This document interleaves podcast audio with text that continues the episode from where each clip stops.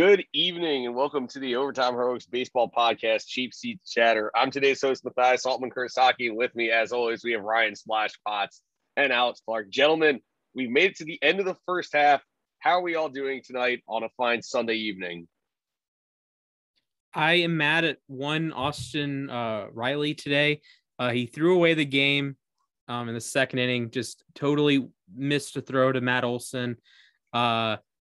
That was sad. It was a Strider day. I was super pumped for it to be a Strider day. I was walking around my house, like saying it's Strider day. I was like, getting amped up for the game. And then Austin Riley throws it all away and Victor Robles hit a home run.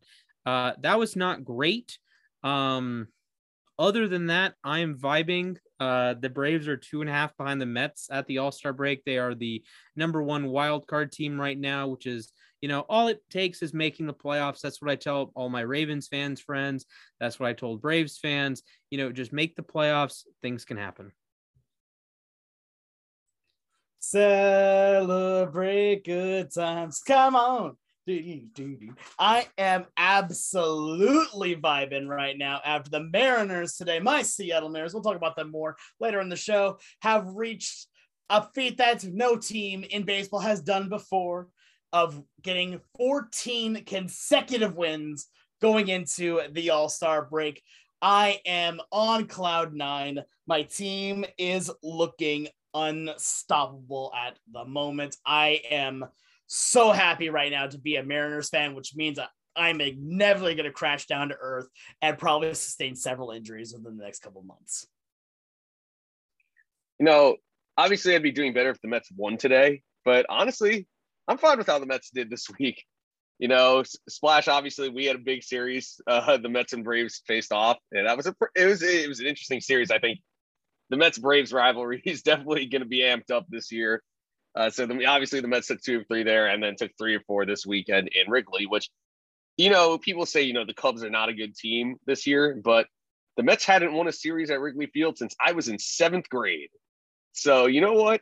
I consider that a victory. Anyway, I'm vibing though. Like we said, we've made it to the All-Star break, and I'm excited because the Home Run Derby is tomorrow. That means I get to watch Pete Alonso try to win his 3rd straight Home Run Derby. So I'm hyped there.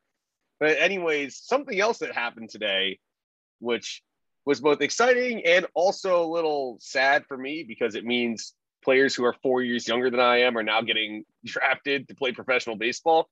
It's the MLB draft is today. And there was a lot going on, a lot of interesting picks, some sons of former big leaguers getting taken, Jackson Holliday going 1st overall, Druw Jones going 2nd, Justin Crawford just going to the Phillies. Guys, the draft is looking pretty exciting. What are your biggest takeaways from today?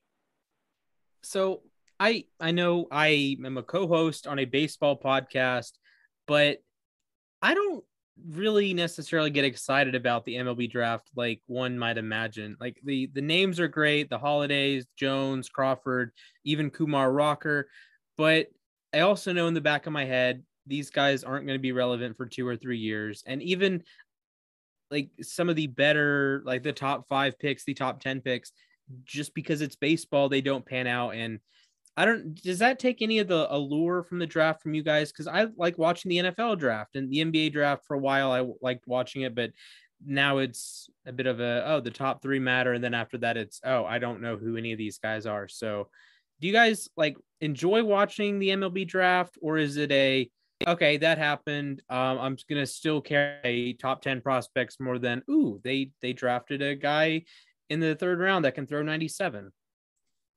My main idea with this is that I don't care as much, just because unlike the NFL draft, unlike the NBA draft, we're not going to see these guys until like 2026, 2027, if at all.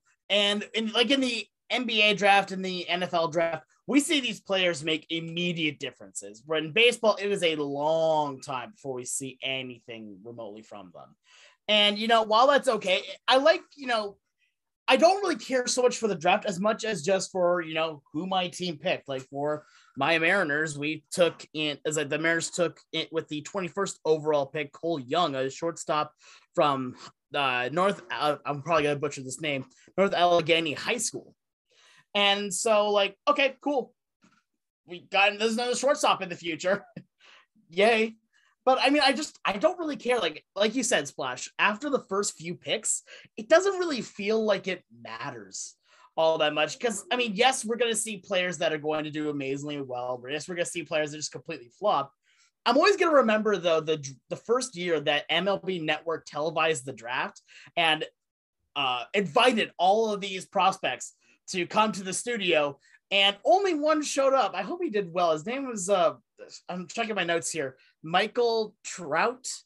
I mean, the Angels, they didn't even take him with their first pick in that round. Again, they took someone else with the 23rd pick. So the 24th, they just got this little high school kid.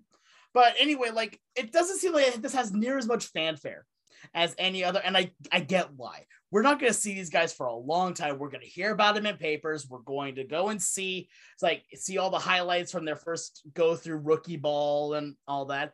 And it's just going to be business as usual after that. We're going to care more about free agency, care a lot more about the trade deadline that is quickly approaching, that fun stuff. So no, to me, like, the draft doesn't really have as much meaning for baseball as it does like for other sports.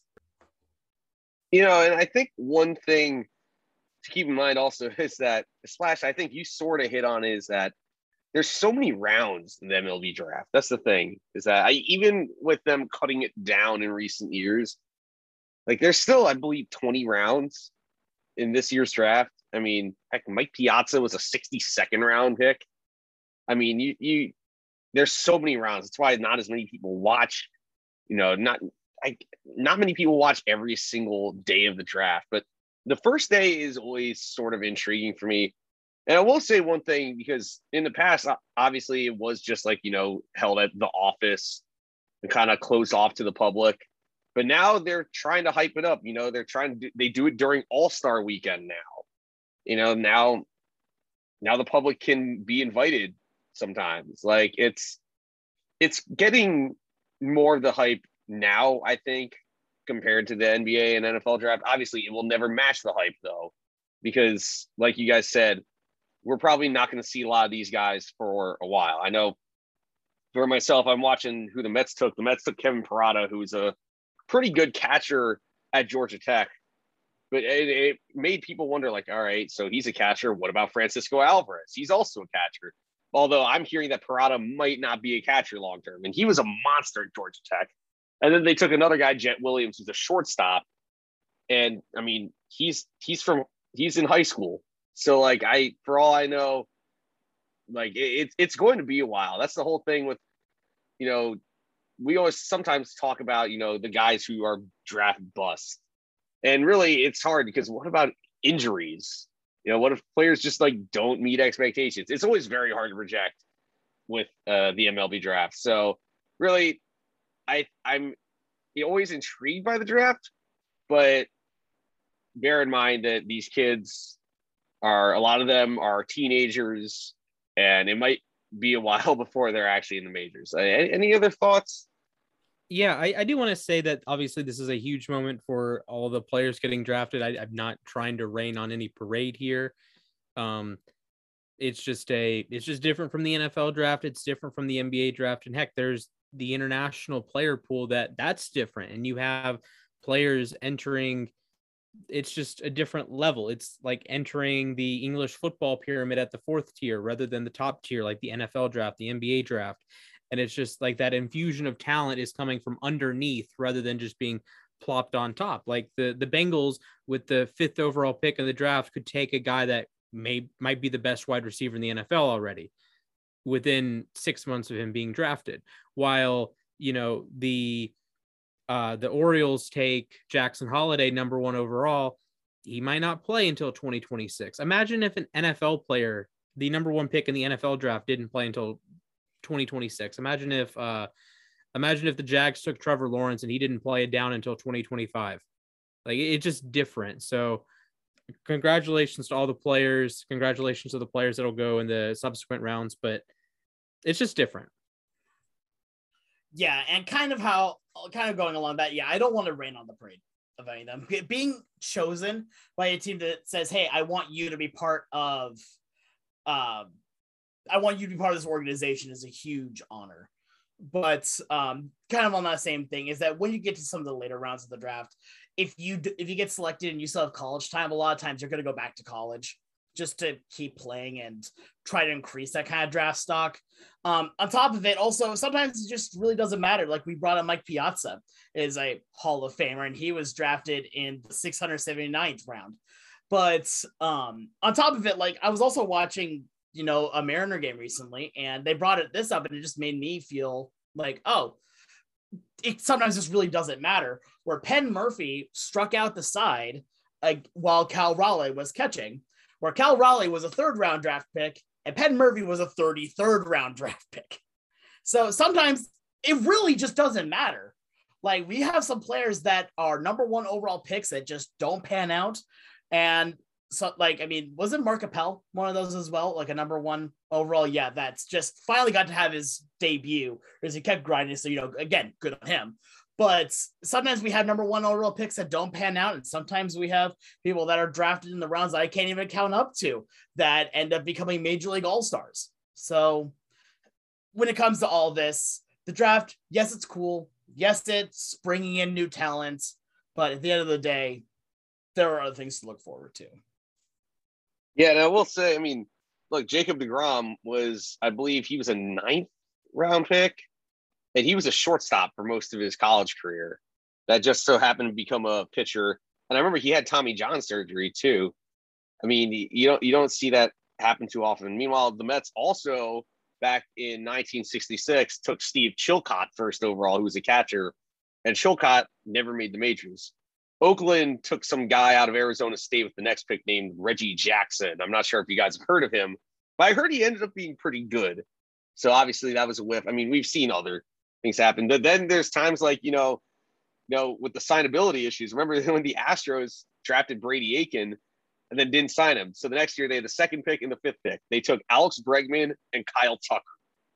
That's just, I think that worked out pretty well for. I don't often encourage tanking, but the Astros made the tanking work, and I'm not referring to the trash cans either. They just did a great job scouting. There's a reason why the Cardinals hacked into the Astros computer system, because the Astros knew those scouting reports.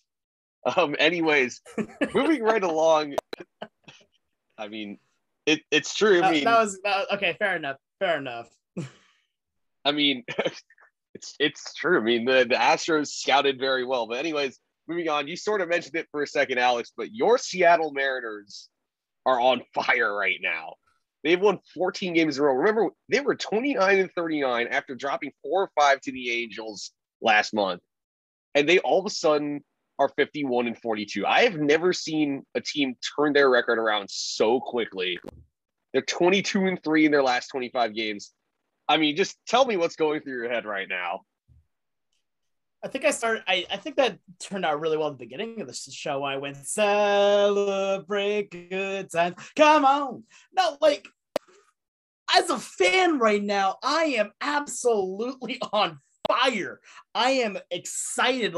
I was actually at a Red Robin earlier today having lunch when the game finished. And just seeing that final out happen. Yes, it was a 4-run lead. But you're still excited because it's something that has never been done has happened. The Seattle Mariners are the first team in Major League history to have a 14-game winning streak heading into the All-Star break. That's more than any other team in history. And I'm just excited. On top of it, with every one of these games, they fought. None of these games were wins. It's were just, given to them. And to add a little bit more to, I was listening to the broadcast, and over the course of the 14 games, seven of them, they were not the first team even to score. That completely bucks the normal trend, where usually first team score gets a huge advantage of trying to win the game. Look, this team has been fighting, and they've been doing it with all these unlikely people. I saw a stat a little bit ago that was talking about that since the winning streak had started, 8 different players all recorded the game-winning RBI, 8, with the most being one player having 3 different game-winning RBIs. The fact that they're getting all of this production from all throughout the lineup, 1 through 9, all of them are producing and producing at a high level right now. And even if guys don't have the highest of averages, it's always a different hero every game. Cal Raleigh is just barely batting above the Mendoza line, but he's been hitting homers like nobody's business. And including today, hit a 2-run home run that gave Seattle a 2-1 lead over Texas. All these guys are doing incredible work, and that's what's fun to watch. The pitching has really settled down. I remember we were talking earlier that Robbie Ray was starting to look like a bit of a one-hit wonder with Toronto, and was going to be a bum with Seattle, and not so much now. Over the last several starts, he's given up, I think, less than 4 earned runs total. So that, feel free to fact check me on that one.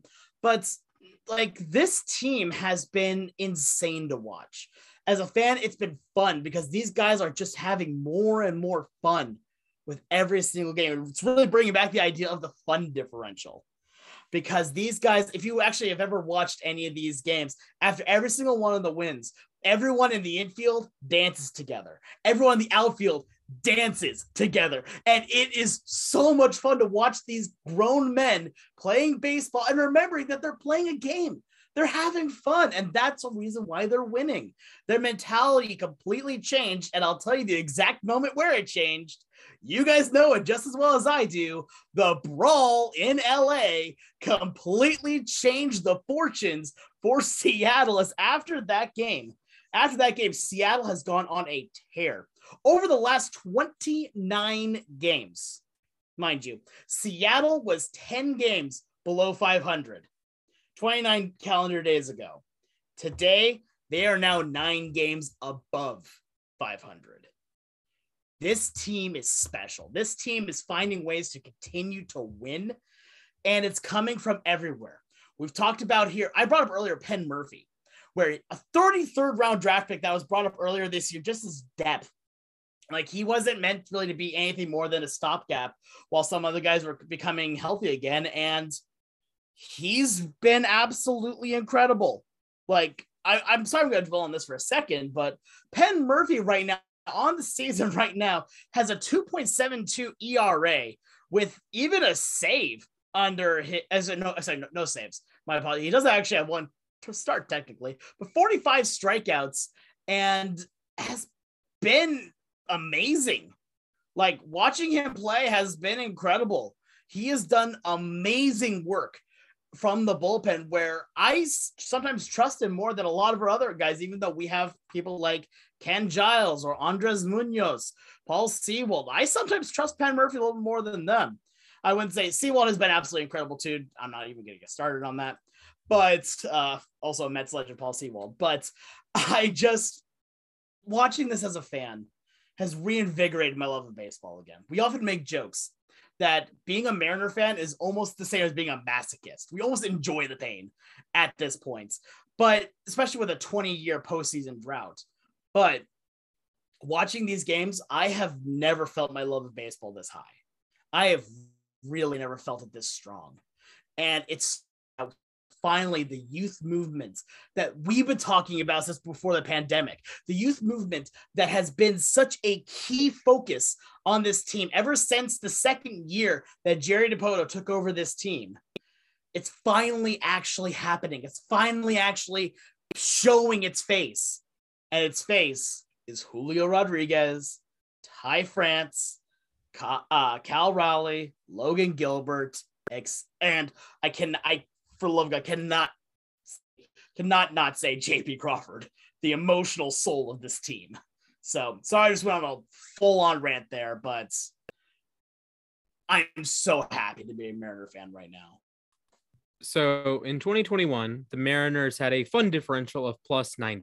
What is the fun differential for the 2022 Seattle Mariners? Fun differential right now is probably at least 200 at this moment, with how much fun everyone is having on that team. And then the fans are having, like, it's fun. I was driving down the waterfront earlier today, and I saw more people wearing Mariner jerseys, or at least Mariner gear, than I had ever seen. And by the way, There wasn't a Mariner game in Seattle today. The game was in Texas. And people were still wearing the things. Like, I just love seeing the people actually get behind this team. Just not like, and even if you're a bandwagoner, I'm okay at this point. Like, you know what? Come on. Oh, but we're finally glad you're here. We left out snacks for you 20 years ago. Sorry, they're a little stale now. But I'm just so happy to see that people are actually excited about this team again. Like last year, they were so close. Being able to be part of that final series against the Angels, I was at 2-3 games.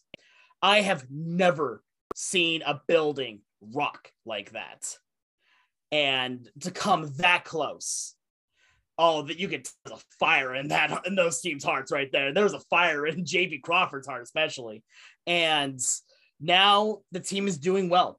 The team is doing exactly what they said they're going to do in 2021. The fun differential is extremely high.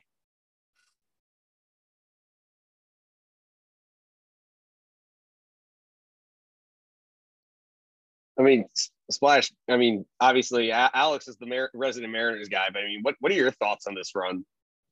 As a fan of a team that has also gone on a 14-game winning streak this season, it's just exciting. And even there were moments in that win streak that, you know, this is more exciting than it was last year. This is more exciting than, you know, some playoff games. Obviously it's maybe not Game 6 exciting, but it's really, like Alex said, invigorating to see, like, watch your baseball team win every day for 2 weeks, right? Every day you can pencil in 3 hours that I'm going to be happy today. And that's, in the world we live in, that's exciting. And that's one of the pleasures of baseball, one of the pleasures of sports in general, that when it's going good for your team, that can infuse itself, not just those 3 hours of the day, but you like walking down the block. Yeah, I'm smiling. You know, my team's on a 14-game winning streak. Ty France is an all-star for the Mariners now. So congratulations to Mr. France. And it's just a vibe, and it's good vibes. And I'm really happy for the Mariners. And hopefully they can make the playoffs.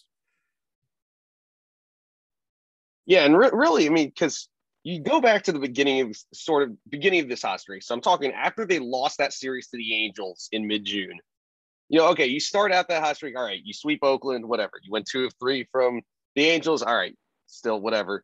You take 2 of 3 from the Orioles. This is before the Orioles went on their winning streak. So it's like, all right, they take 2 of 3 from the Orioles, then they take 3 of 4 from Oakland again. All right, so you're facing a bunch of cellar dwellers, more or less, you know, but then, you know, they sweep the Padres at Petco Park. That's a big one, because I understand the Padres are struggling right now, but they're still a pretty good team. And then they come home for 4 with Toronto, and the running joke is that every time Toronto comes to Safeco Field, it's a home game for the Blue Jays. Well, the Mariners swept all 4 games, and that, in my opinion, shows what this team is made of. And obviously, you go 2 more wins against the Nationals, another sweep against the Rangers. This team is just firing on all cylinders right now. It's the hitting, it's the pitching, it's the bullpen. Everything is going their way right now. And it's really, really fun to watch. You know, I'm really happy for them. Seriously, like all around, they're playing great. You know, I think, yeah. No. Sorry. No, I was just agreeing with you. Go for it. No. Oh yeah. No, I'm just like, you start off, you know, whenever a team goes on a winning streak, there's always the doubters about, oh, they're just facing like weaker opponents. But I think they showed against those Blue Jays that they're for real. Toronto was all of our preseason picks to win the World Series. And I understand they're underperforming, but still, they had some like late comeback wins. Carlos Santana with a couple of clutch homers. These Mariners are exciting. You know, the pitching staff is rolling. You know, Robbie Reyes really turned the corner. Julio Rodriguez is really rounded into form. Alex, you mentioned him. Cal Raleigh's been fantastic behind the plate. He's hit 12 homers since May 15th. You know, he's actually tied for the American League lead in homers by an American League catcher. And he's improved overall. He's up to a 755 OPS on the year. This team is just rocking and rolling. Ty France was named to the All-Star game today. It's an exciting time to be a Mariners fan right now, and I'm really happy for them. You know, I have no conscious memory of the Mariners playing in the postseason. I want that to happen this year. The one tough stretch they have coming up is out of the All-Star break. They have 3 at home with the Astros. Then obviously 3 with the Rangers, who they've proven they played well against. Then a big 7-game stretch where it's 4 with Houston on the road, 3 with the Yankees at Yankee Stadium. And then after 4 games with the Angels, they have 3 more with the Yankees at home. So obviously facing the Astros 7 times and the Yankees 6 times in like a 2-3 week stretch, that's tough. But other than that, I like where they are right now. So I'm excited to see how the rest of this season plays out, and really, really happy they're succeeding. Anyways, let me say one last thing if you don't mind. Yeah. So I just want to say that, like, especially like you brought up the idea of, you know, not playing the toughest of opponents during the 10-game stretch. You know, that's a little accurate, I would say, but also not at the same time. During the stretch, the first game that started this was against Oakland, which, you know, okay, yeah, that's fine. Oakland's bad. We get it. San Diego's not bad. San Diego's not a bad baseball team. Toronto, not a bad baseball team. Very, very good. Yes, a little bit underperforming, but still a good baseball team. After that, Washington Nationals, yeah, you know, still a pretty bad team overall, but still is, again, did win a World Series a few years ago. Texas Rangers are overperforming to a lot of people's expectations and are starting to finally come back down to earth. I don't see any teams in that besides Oakland that, and potentially Washington, that are. Washington has the worst record in baseball right now. So I say that again? Washington has the worst record in baseball. Yeah, Washington is bad. Yes. But, like, other than that, like, these teams are good. The teams that Seattle has gone on this rampage during have these are not been freebies. Have these been the best teams in baseball? No. Have they been the worst teams in baseball? One of them was. But no, this team is playing exceptionally well baseball. And I now have my note I'm going to say at the very end of the show, but I just want to say a very quick thank you to Julio Rodriguez. Thank you, Ty France. Thank you, Jesse Winker. And also thank you to baseball for understanding that Ty France is good at putting him in the dang All-Star game. Oh my gosh. He replaced that guy that was drafted earlier. What was it? Michael Trout. He has a fish name. I know. And he's from New Jersey. He's a fishy boy. Very fishy boy. So Mara fan, absolutely happy. Thank you so much for also sharing in my happiness with that. Yeah, for sure. And speaking of which, today we wanted to talk about mid-season awards since we are through the first half right now. And I think why not segue into the first one being the American League Rookie of the Year. I think right now we all have the same winner. If I'm not mistaken, right now we have a slam dunk first place finisher for the American League Rookie of the Year. Alex, I know he's your guy. Why don't you talk to us about Julio Rodriguez? Julio Rodriguez. Oh my gosh. Okay, I'm gonna try not to be as homerish with this one. I'll be just real with it. Julio Rodriguez is playing at an unreal level right now. Remember, this was a guy that at the very beginning of the season was batting under the Mendoza line for the first month of the season, and continuously was just striking out off of pitches that weren't in his zone. I mean, we did a whole podcast about that, but no. Julio this season is playing unreal. Like, since that stretch right now, he's currently, over this course of the season right now, batting .272 with 16 homers, even a few triples in there, as an OPS plus of 132 for a rookie. That's insane. An OPS overall just right now of 807. But get this. This is the stat that I really like to see here. He currently, at this moment right now, has 51 RBIs. Right now, Baseball Reference has it as 50, but that's because it's going to be updated later. He got an RBI in today's game. 51 RBIs for a rookie at the halfway point. Right now, he is on track to get 100. Like, as a rookie, that's insane. Like, this is a guy right now that is on track right now to becoming one of the faces of the franchise.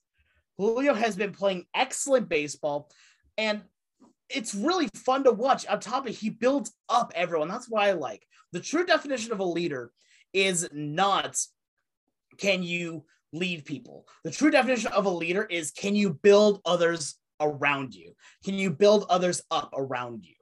And that's exactly what Julio does. People rally around Julio. People want to see Julio play. The Mariners organization and their players within it want to see Julio play. And that's what's really interesting about him, is that he is a player that brings others up, which is something that I can't say for any other rookie here. Yes, some of the other rookies are doing pretty darn good, but I mean, we had discussions at the beginning of the year about that this was going to be a really exciting year for the rookies. Like, this is going to be the rookie of the year conversation was going to be really tough between guys like Julio, Bobby Witt Jr., Torkelson. Right now, Julio is just kind of blowing everyone out of the water. In the American League, at least. I will get to the National League. Don't worry. Don't worry, Splash. I know you got a couple. But right now, in the American League, Julio is the front runner. Slam dunk. Number one. I will not tolerate any other foolishness. May I now begin the Jeremy Pena propaganda part of the episode? I mean, I don't know. I mean, you can try with Jeremy Pena. I mean, I don't get me wrong. I think Pena's also pretty solid here, but you can try, but then I will ratio you, Splash. Okay, so look, I was a big Pena guy early on. He had great defensive stats, was great hitting. He's missed 20 games more than Julio has. At this point, it's like if Seattle gets hit by a meteor tonight and Julio happens to be at the ballpark, okay, then congratulations, Jeremy Pena. But I think heck, at that point, you might give it to Julio anyways, because this is rookie of the year, not MVP. And Julio has been the best rookie in the American League. I think even if you just said, even if the Mariners said, Scott Servais said, we're going to save Julio for the playoffs. This is dumb. Don't agree with this, but let's say we're going to save Julio for the playoffs. He has a 91 game limit. It's like an innings limit for pitchers, but 91 games. Okay. He's probably still the rookie of the year. Let's be honest here. He's head and shoulders, I think, clear of Pena now. Pena is an easy number two. I think that's pretty clear. But I think Julio clears. He's on pace to steal 40 bases, nearly 40 bases, probably 35 or so. But how many guys in baseball this year are going to hit 25 home runs and steal 35 bases? Like Julio, maybe Acuna if he gets a power surge in the second half. That's it. John Birdie's not hitting 25 home runs. Tommy Edman's not hitting 25 home runs. There are very few players that have the skill set of Julio Rodriguez, and he is showing it in full force as a rookie, which is incredibly impressive. As Alex mentioned, the 132 OPS plus, 21 steals so far, 16 home runs, 17 doubles. And solid enough defense in the outfield as the primary center fielder. So I think it's a slam dunk. And really, I understand that Bobby Witt Jr. has been solid, although he needs to work on drawing some more walks. He has hit 15 homers, which is nice, and he's improved. And much like Rodriguez, remember, Rodriguez got off to a slow start. Not to toot my own horn, but I was at the best game of his career early in the year when he got 4 hits against the Mets and hit a homer. I'm not trying to say I kickstarted Julio's season, but I kind of did, I think. Anyway, no, regardless, though, I'll thank you for it. I'll thank you for it. You're welcome. If I also remember, that was also the game where Cal Raleigh hit a game-winning home run. Baseball turned into being the game-winning home run against. Yeah, so you're welcome. I kickstarted the season for the Mariners, is what I'm saying. To quote one at Maui, what can I say except you're welcome? Exactly, you're welcome, Mariners fans. And anyway, Rodriguez is going to be in the home run derby tomorrow, which I'm very excited for. I believe he's the first Mariner in quite some time to compete. So that's going to be great. Also, he steals a lot of bases, like we've been saying. I mean, 16 homers. I believe he's getting close to 20 doubles, 2 triples, 21 steals, 132 OPS plus. I mean, he's playing great defense in center field. Watching him play center field, man, he's got range. He covers a lot of ground in center field. So I mean, the other guy we were really considering back at the beginning of the year, well, we had two other guys that were heavily in the conversation, which were Spencer Torkelson and Joe Ryan. Ryan has been injured, and Torkelson just got sent to the minors today, which is really unfortunate. He just looked overmatched in the majors. I think Torkelson has a very bright future ahead of him, but right now, much like Jared Kelenic last year, needs some time in the minors. Maybe he comes back up, performs better later. But all right, so we have Rodriguez as the slam dunk in the AL. Let's go over to the NL because I don't know if there's as clear of a favorite here. Slash, I know your Braves have a couple guys who are in the running. What are your thoughts on this? Yeah, so the thing here is it's a two-horse race. Both of them are Atlanta Braves. Like, with all due respect to the likes of O'Neill Cruz, Brendan Donovan, Alec Thomas, Hunter Green, Mackenzie Gore, it's a two-horse race. You look at the betting odds, it's a two-horse race. You look at any, like, rookie of the year ladder, it's a two-horse race. And I, frankly, am in the camp that it is a one-horse race, that being the horse of Michael Harris II. And the impact Harris has had on the Braves, take out the stats. I'm not going to use any stats of Michael Harris, but what he brings in terms of lengthening the lineup and in terms of an ability to move Adam Duvall into left field, move Acuna and Ozuna instead of having to play both of them in the field and then having Duvall play center field, that has just been integral to the Braves' success. And he was called up at the end of May when the Braves were sputtering, still below 500. And you call him up, you add a guy that can hit the baseball, right? You add a guy that runs well, that fields well, that has the five tools. And I talked about it the first podcast after he got called up. Hey, if he doesn't hit, it's a win for the Braves because he's a left-handed bat. He's great defensively, and he moves Duvall to left field, and Ozuna can be the primary DH. You can give Acuna the occasional DH day like they did today. Harris has exceeded any of my wildest expectations. I thought he was going to come in, be a good defensive player, and be an automatic out in the 9-hole. He has been a lot more than that. I'm not going to use the stats because I said I wouldn't, but he's been a lot more than that, and he has been a Energizer Bunny to this team. And it's funny because you look at the team and you're like, oh, Acuna has to be the Energizer Bunny. Nope. Acuna hasn't been the best player since Michael Harris got called up. Michael Harris has played 47 games. He has been the most important Brave in that 47-game stretch. I know Dansby has been unreal. I know Riley has been like actually Barry Bonds the last 2 weeks. Matt Olson has all the doubles. Strider has been great. Strider has been excellent. We can talk about him ad nauseum. Fried's been great. Kyle Wright has been great. Everyone on the Braves is cooking, but the one that stirs the pot is Michael Harris, and I think he should be maybe not unanimous Rookie of the Year in the National League, but I think you should have the conversation of that gap is as big as Julio and Pena. Yeah, I think overall that I don't know the Braves as much as Splash does, obviously, as that's kind of impossible for basically anybody at this point. But no, I'm with you that Michael Harris, I think, should.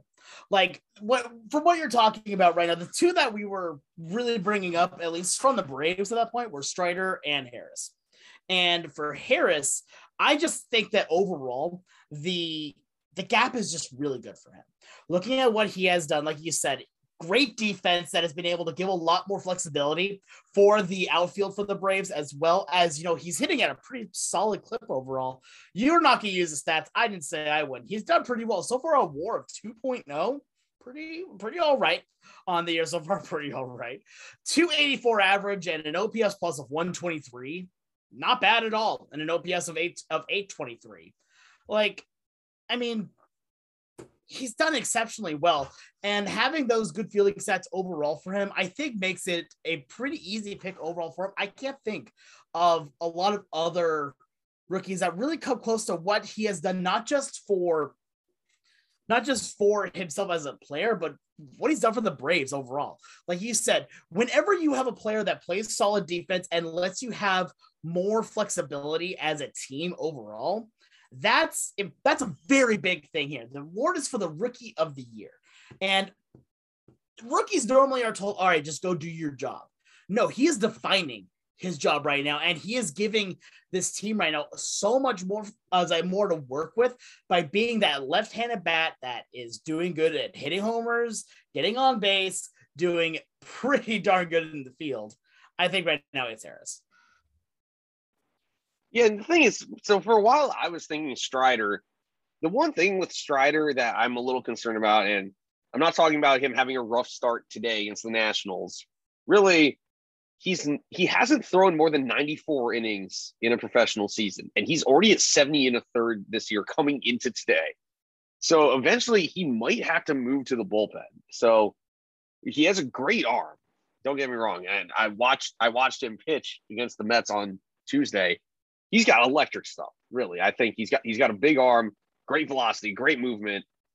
I just think eventually his arm is going to tire. While I look at Harris, who I also got to watch play, and I love watching Harris play. Like Alex mentioned, already 2 WAR in 47 games. That's great. He has 8 homers and 10 steals. I can very well see him being a 2020 guy by the end of the year. He's playing great defense too. Already 6 defensive runs saved. He's basically exclusively a center fielder, you know, kind of the way Andruw Jones was when he played in the majors. I mean, I think Harris eventually will end up running away with this, just because while Strider has been great, I think, you know, the Braves are going to want to preserve his arm for October eventually. And so I think Harris, you know, he plays every day, gets the job done. He can hit basically anywhere in the lineup, in my opinion, lead off, ninth, anywhere in between. So yeah, I have Harris right now as my winner. So anyways, moving on to some pitching, let's talk about the American League Cy Young, because I think there's a clear favorite here, but I feel like there could be some differing opinions. Who do you guys have in the AL Cy Young race? I believe I called this preseason, and if I didn't call it, it was the number 2 option. But one, Mr. Shane McClanahan, I think is the clear. I think he's the clear Cy Young right now in the American League. Leads the American League with a 1.71 ERA. Leads the American League in strikeouts. So the two parts of the Triple Crown that are important: 2.11 ERA plus. That's 111% better than the league average. A WHIP of 0.795. We are talking about a WHIP in Pedro territory, in Justin Verlander territory. Yes, Justin Verlander is having a phenomenal season. I'm sure one of you will touch on him in a little bit. But when your WHIP starts with a 0 as a starting pitcher, that's great. When your WHIP starts as a 0.7, you might be Pedro Martinez. We are approaching this level. This is what Corbin Burnes was doing last year with FIP. He was approaching Pedro levels. Congratulations to Shane McClanahan. He is approaching Pedro levels in WHIP. He is allowing 5.6 hits per nine. That is ridiculous. He leads the American League as 7.74 strikeouts to walk. He's striking out 12 batters per nine. He only has 3.8 WAR, which seems like it should be a lot higher, but he has just been a phenom here in his age 25 season. It's finally coming to fruition. Remember, he made his debut in a playoff game, one of the handful of guys to ever do that. And it actually might be the only guy if my memory serves. But anyways, I think he's the American League Cy Young. There are plenty of great candidates in the American League, but I think McClanahan should be the choice right now. And I don't see why he wouldn't be the choice moving forward. He also leads American League pitchers and wins, if you count Ohtani only as a pitcher, not as what he does as a batter as well. And that he has a 0.6 gap, which is fairly decent for it being July 17th. I mean, yeah, so you brought up slightly Verlander, and just to kind of bring up some of his stats overall, he has a 3 WAR on the season. He is pitching absolutely phenomenally right now. Again, 3.0 WAR with over 100 innings already under his belt, and an ERA of sub 2 is always going to be fantastic. The problem is that McClanahan is doing better basically in every way, in almost every way. A 3.8 WAR with an ERA of 1.71, and like you said, a WHIP of under 8 as a starting pitcher is stupid. Like legit, that's just stupid. Watching him play baseball, watching him pitch the way that he is, it's insane right now. The strikeout to walk ratio 7.74 is something that I'm always going to be drawn to, just because I like it when pitchers strike out people, and I like it when pitchers don't walk people. It's very good to see. Right now, already on the season, I mean, look, this dude has played 18 games and has already struck out 147 batters. What do you want? What do you want? McClanahan has been absolutely phenomenal this year, and right now he is my number one. Verlander, again, like we said earlier, he's having himself a phenomenal year, especially with how old he is. Again, like what he is. This is his age 39 season, and we're still talking about him. Phenomenal job, Verlander, but McClanahan right now is just doing better. So I wanted to throw one more stat in for Mr. McClanahan. Obviously, the season's not over yet, so this is subject to change. But here's the comprehensive list, history of baseball, every pitcher that has thrown 110 innings in a season and has a whip lower than 0.8. Here's the list. Are you ready? Shane McClanahan right now, Walter Johnson in 1913, a year that he had a 1.14 ERA, the aforementioned Pedro Martinez in the year 2000, and Clayton Kershaw in an injury-shortened season in 2016 that he only threw 149 innings, probably should have won National League Cy Young if he had more than 149 innings. So congratulations, Shane McClanahan is on a historic pace.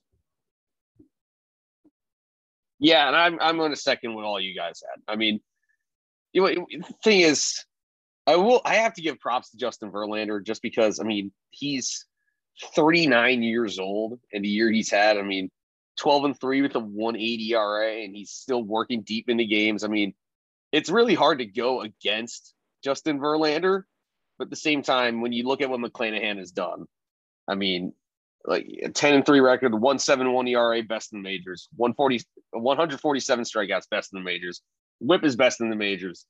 The strikeout to walk ratio is best in the AL. I mean, 12.0 Ks per nine against 1.5 walks per nine. That's insane. So, I mean, Verlander is probably my runner up. And then Ohtani, I think, definitely deserves some love too. Dylan Cease has been pretty good. Kevin Gausman is actually leading the league in FIP, because he does not allow many homers or walks. So, Gausman's also been great, but I think McClanahan, he was my preseason prediction. Splash, I can't remember if you took McClanahan or Tarek Skubal, but okay. I did take Skubal. But I believe I made a video about it, and McClanahan was my pick for like who would be the best pitcher in the American League East. Yeah, so also, you know, the whole thing with pitchers on the Rays is that, oh, they don't work deep into games, you know. Well, through 18 starts, McClanahan's thrown 110 and 2/3 innings. That's averaging basically six, a little over six per start. So I think McClanahan's the clear favorite here. And we're going to move over to the National League, where I think, once again, there's a clear favorite here. I mean, I don't know what else to say about this guy, but I'll let you guys talk about the National League Cy Young.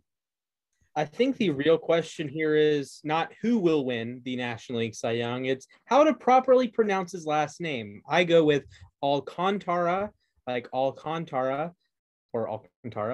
I emphasize the con in his name. And of course, I'm talking about Mr. Sandy, the Sandman, Sandy Alcantara, a 1.76 ERA. He leads the majors with 2 complete games, 19 starts, 138 in the third innings. He has pitched like 8 innings in like the last 15 starts. It feels like every game you watch the Marlins, if you see Alcantara in the pitching line, it's just the bullpen gets a day off. For all intents and purposes, he's faced 524 batters so far. He leads the major leagues with an ERA of 2.3 or an ERA plus of 2.33. Ladies and gentlemen, we have what Zach Wheeler thought he was last year, a high volume guy who is elite. He leads the majors in both batters faced and ERA plus. That is the efficiency needed to do that is comical. It is as if Matt Carpenter, remember the Yankees legend who has a higher slugging percentage so far than Barry Bonds had in 2004. It would be as if he played the entire season, hit like 85 home runs. That's essentially what you're seeing out of Sandy. .904 WHIP, which is great. Striking out 8 batters per nine. Second time he's an All-Star, and this time he's a deserving All-Star, unlike the first time that he was just the Marlins selection. I'm really happy for Sandy. He has been phenomenal. I do not envy teams that face him, including my Atlanta Braves. So congratulations, Sandy, for running away with the National League Cy Young in a very talented race. Yeah, I mean, look, it's kind of funny, actually, when doing some notes, like one of the things, if you Google Cy Young for 2022, the first thing it's going to bring up is the Cy Young predictor through ESPN. And I just want to say how much of a joke it really is. As it says that Sandy Alcantara is not number one. No, it says that the number one should be Tony Gonsolin, which, don't get me wrong, Tony's had himself a really good season. 3.2 WAR with a 2.02 ERA and just under 100 innings pitch, and even a WHIP of 0.843. Like, that's really good. Overall, an ERA plus on this season as well of 205. Yeah, that's really good. Oh, wait a minute. There's a problem, though. That's a Sandy Alcantara is being amazing. Sandy Alcantara on this season right now, a 5.3 WAR, is pitching complete games at a rate that is unseen, basically. Like, this guy already has 2 full complete games and is already at a league-leading 138 1/3 innings pitched. And get this as well. Like, this is just insane to me. The ERA plus, I thought that was one that was, at least, you know, we could probably give that one to him, right? We could probably give that one to Gonsolin with a 2.0, was it with a 205 ERA plus?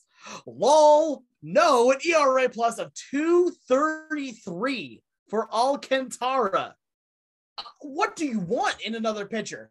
This is a guy that has been absolutely insane. And like you said, Splash, this is a guy that when he gets, it's like when you see that he's pitching, the bullpen basically can just take the day off. Just send in a couple of guys. The other ones are over at Buffalo Wild Wings watching the game and getting drinks. Like, this dude has been unreal. I love watching this guy pitch. He has been so much fun to watch pitch because he does one thing exceptionally well. He does his job. He does his job to an exceptional level. When you look at a starting pitcher, you want a guy that's going to go deep into a game. You want a guy that's going to limit runs, and you want a guy that's going to give you the best chance at winning a ball game. Would any of you guys disagree with those 3 points? Like, I want a guy that's going to go deep into a game to save my bullpen, because I don't want my bullpen to get overworked in a 162 game season.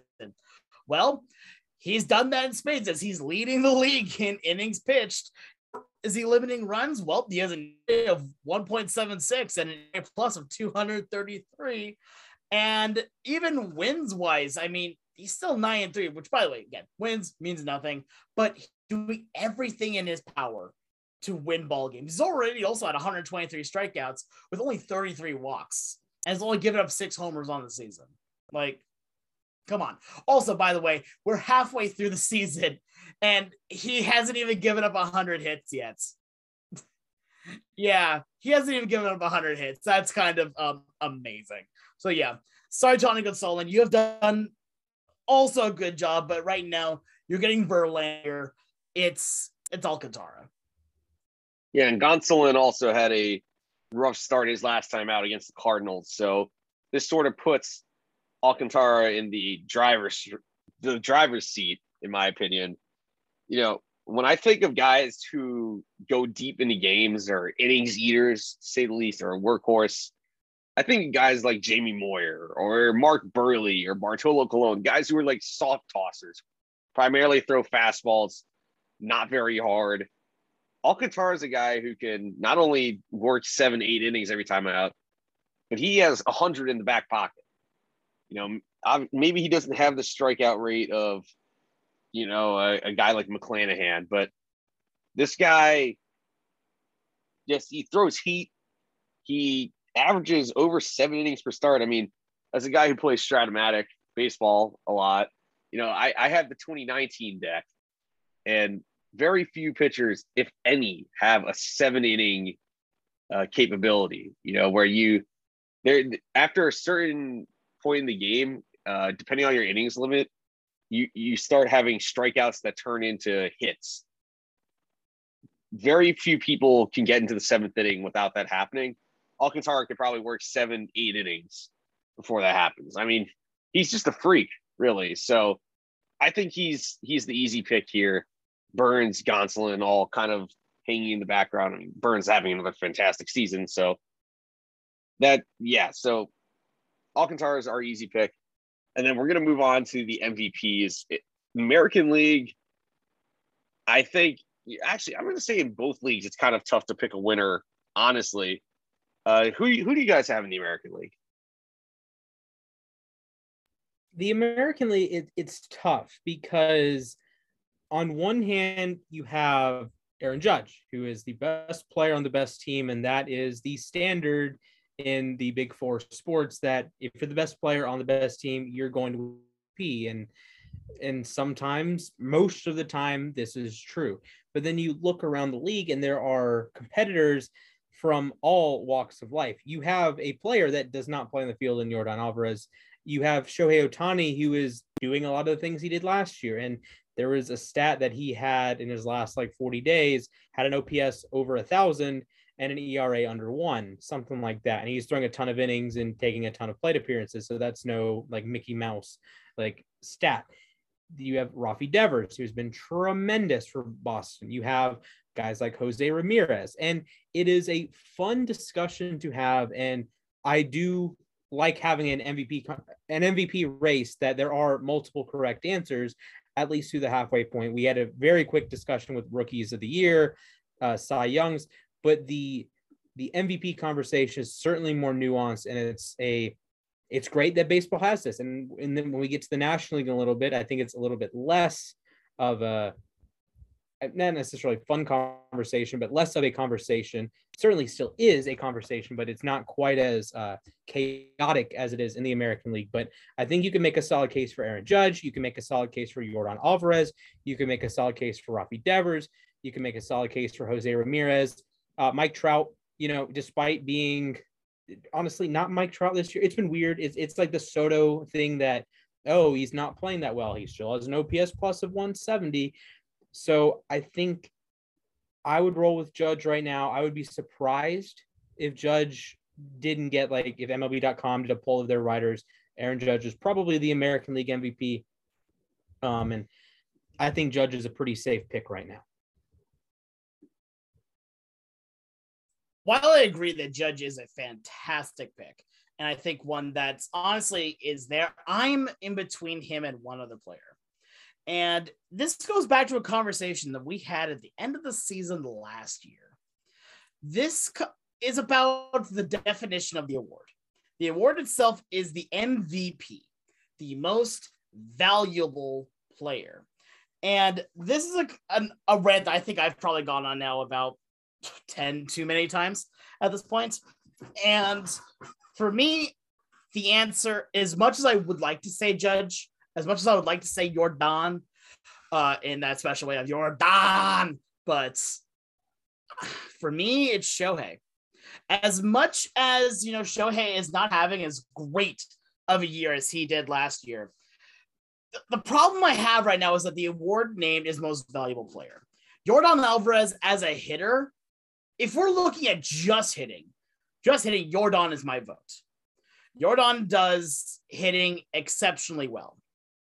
He is one of the best hitters I've seen in a while, and, kudos to him.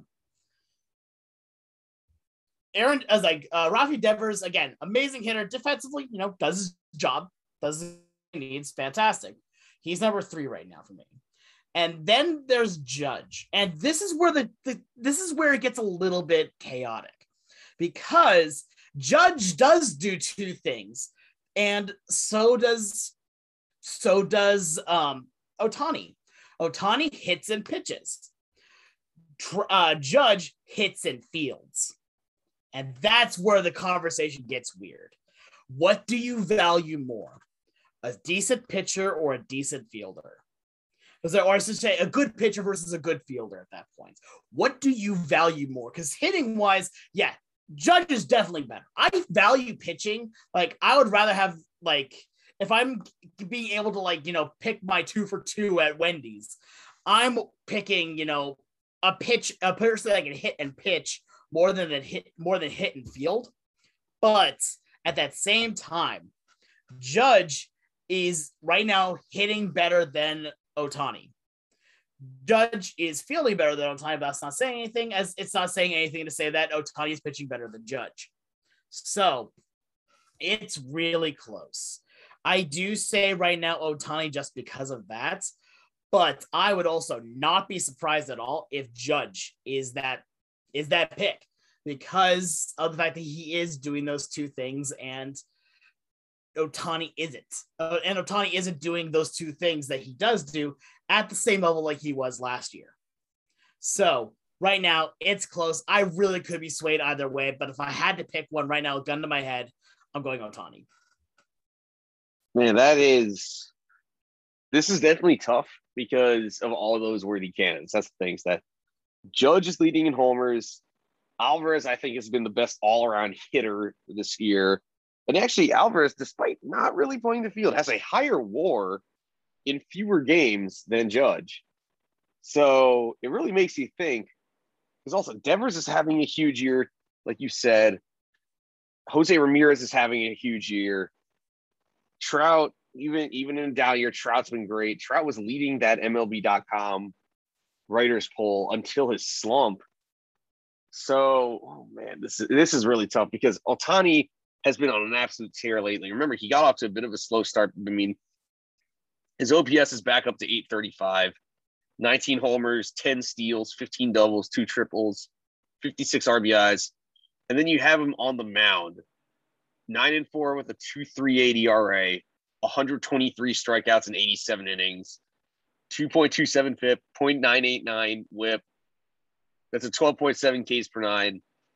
I mean, he's been one of the best pitchers in baseball, in addition to lately being one of the hottest hitters in baseball. So, in my opinion, I think Ohtani is my front runner. I understand the Angels have not been good. In fact, the Angels are 6-0 in Ohtani's last 6 starts, while they're 6-26, I believe, in games started by every other pitcher. So, I think that alone says it, like, how much he means to the Angels. So I think I have Ohtani 1. I'm going to go Alvarez narrowly ahead of Judge for second, Judge 3rd, Devers 4th. So the AL is loaded. And then you move on to the NL. And for a while, I thought there was a slam dunk winner, but upon a second glance, the front runner I think we all have has sort of come down to earth lately. That being said, he's still having a huge year. So who do you guys have in the National League? The National League is fun. And I actually got some criticism a couple months ago when I said this certain first baseman for the St. Louis Cardinals, Paul Goldschmidt, would be coming back down to earth. The batted ball data was not, he was not tearing the cover off the ball. It was obviously great. Don't get me wrong. But there is a difference between like a Yordan Alvarez, who is actually underperforming his batted ball data, believe it or not, and a guy like Paul Goldschmidt, who is overperforming his batted ball data. So I would say right now, Goldschmidt is the MVP, and I'm totally cool with that. He leads the National League in batting average, on base, slugging, OPS, OPS plus. So he has the triple slash, the actually important stats, leads the National League in runs. He's tied with Tommy Edman right now. And it's just an all-around impressive season, and he's been his usual, solid defensive self at first base. He's savvy with the stolen bases. He's 5 for 5 in steals.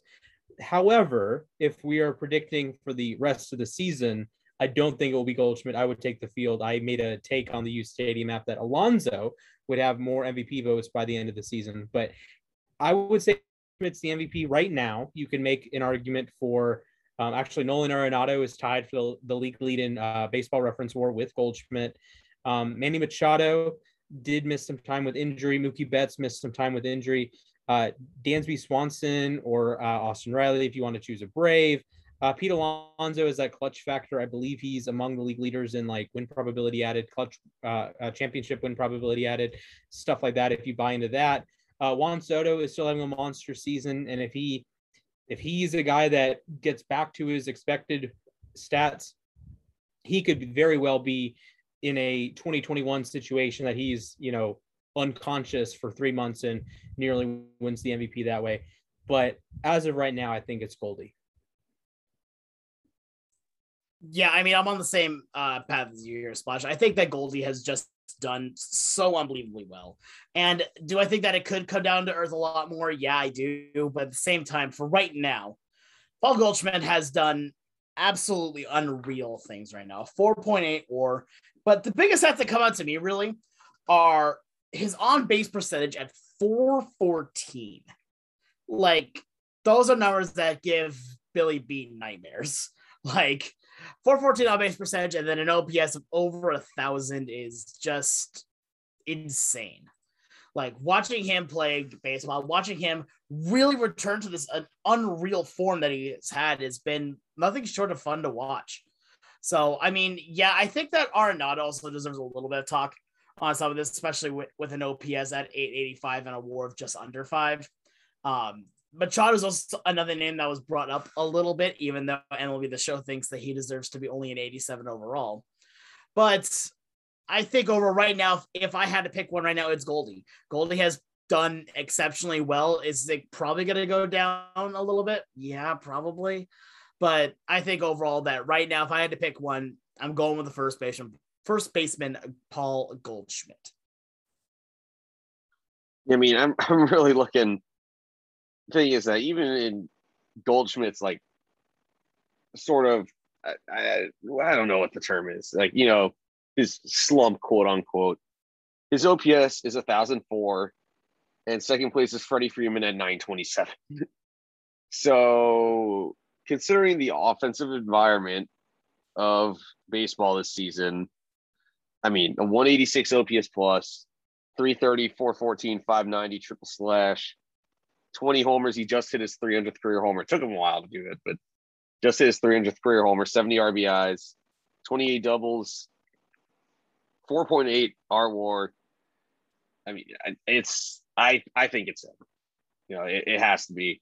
You know, I think Arenado is also up there in WAR because his defense has been spectacular. He's 14 defensive runs saved. I mean, heck, he's a 9-time Gold Glover, probably about to win his 10th at third base. So it's kind of hard not to consider Arenado. It's hard to believe that neither of these guys have won MVP. Heck, Machado, the guy who's probably the third place guy right now, it's hard to believe Machado hasn't won MVP. Like, I feel like we're looking at three guys who very well could win their first MVPs in their illustrious careers. All these guys who are all-stars this year. So Goldie's definitely my number one. I'd probably say Arenado two. And then really there's a bunch of guys you can consider along with Machado, like Austin Riley, like Freddie Freeman. I would say Pete Alonso, although Alonso slumped a little bit lately, but Alonso would be up there too. It's really a shame Bryce Harper got hurt because I think really it could have been another showdown between Harper and another player, this time Goldschmidt. And also Juan Soto. Juan Soto's heated up and done really well. And so it's tough. It's tough here. But I think Goldschmidt is ahead for now. And I'm curious to see if he holds on to this lead. I'm also curious to see how the rest of the guys do throughout the year. I think Betts also would have been a front runner, but he slumped and he got injured. So that sort of takes away his luster. So anyways, that covers all the awards and everything we were going to talk about today. Gentlemen, any final thoughts before we close out today's show? I'm looking at NL MVP odds, and I want you to take a guess at which corner infielder Sandy Alcantara is tied with in terms of odds. Pete Alonso. Well, that's not close. Alonso is third. He's plus 700. Alcantara is at a good plus 10,000. Any other guesses? You said another corner outfielder? Corner infielder. What? Yeah. Goldie? Goldie is plus 100. Alcantara is plus 10. John Birdie. Okay, not that low. Okay, he is not an all-star. Is Arenado an all-star? Josh Bell. Josh Bell is an all-star. Josh Bell's not an all-star this year. He's definitely is an all. What? Josh Bell, I'm pretty sure, is not an all-star this year. Hey, unless he was named recently. I believe he – no, I think I actually was watching. I think I saw that his name. Oh, wait, no. That was Garrett Cooper got added. Okay, that is entirely BS that Josh Bell is not an all-star. He has murdered the Braves the last week, and he has better stats than everyone that was an all-star besides, like, Soto and Machado. Like, that – okay, that's actually annoying. But the correct answer is Matt Olson. They're both plus 10,000, which is kind of sad that Alcantara is having this all-time great pitching season, and he's plus 10,000 to win the MVP. Okay. Horrifying. That's my last. And Bryce Harper's plus 15,000. Also, Marcelo Ozuna is plus 15,000.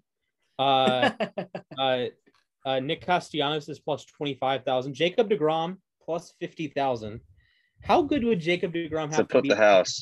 Okay. If Jacob DeGrom just came back immediately after the All-Star break and didn't allow a run for the duration of the season, but he was going like 8 innings every start, would he win the MVP? You could make the case. You made the case, but I doubt it, though. Yeah, just the sole fact if you didn't play the full season. Okay, Seiya Suzuki is 50,000 to 1. So is Chris Bryant and notable Nationals fan Trent Grisham.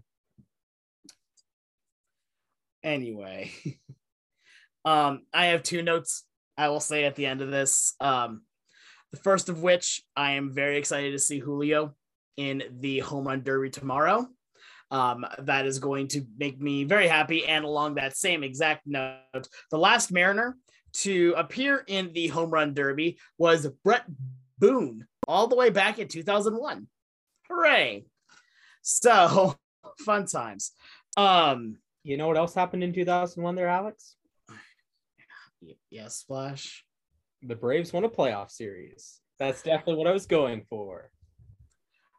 Splash, I'm gonna ratio you anyway.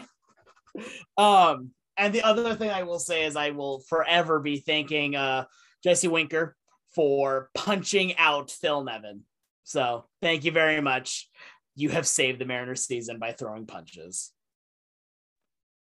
I mean, Jesse Winker is a man. I need Jesse Winker to be on the Mets at some point in his career. That's all I need. I legitimately want there to be like a one-day trade where, like, you know, the Mets trade, like, you know, how funny would it be to have like one-day trades in baseball where that'd be ridiculous, but yes, do like a one-day trade of, say, like, I don't know, Winker for, I don't know. I was about to say Alonso, but I don't think that's fair. That'd be ridiculous. Just do like a one-day thing, just see what would happen, just to give people a reason to buy jerseys that make sense. I mean, I would love to see a Winker Mets jersey. That'd be hilarious. I would buy one of those immediately. Who wouldn't?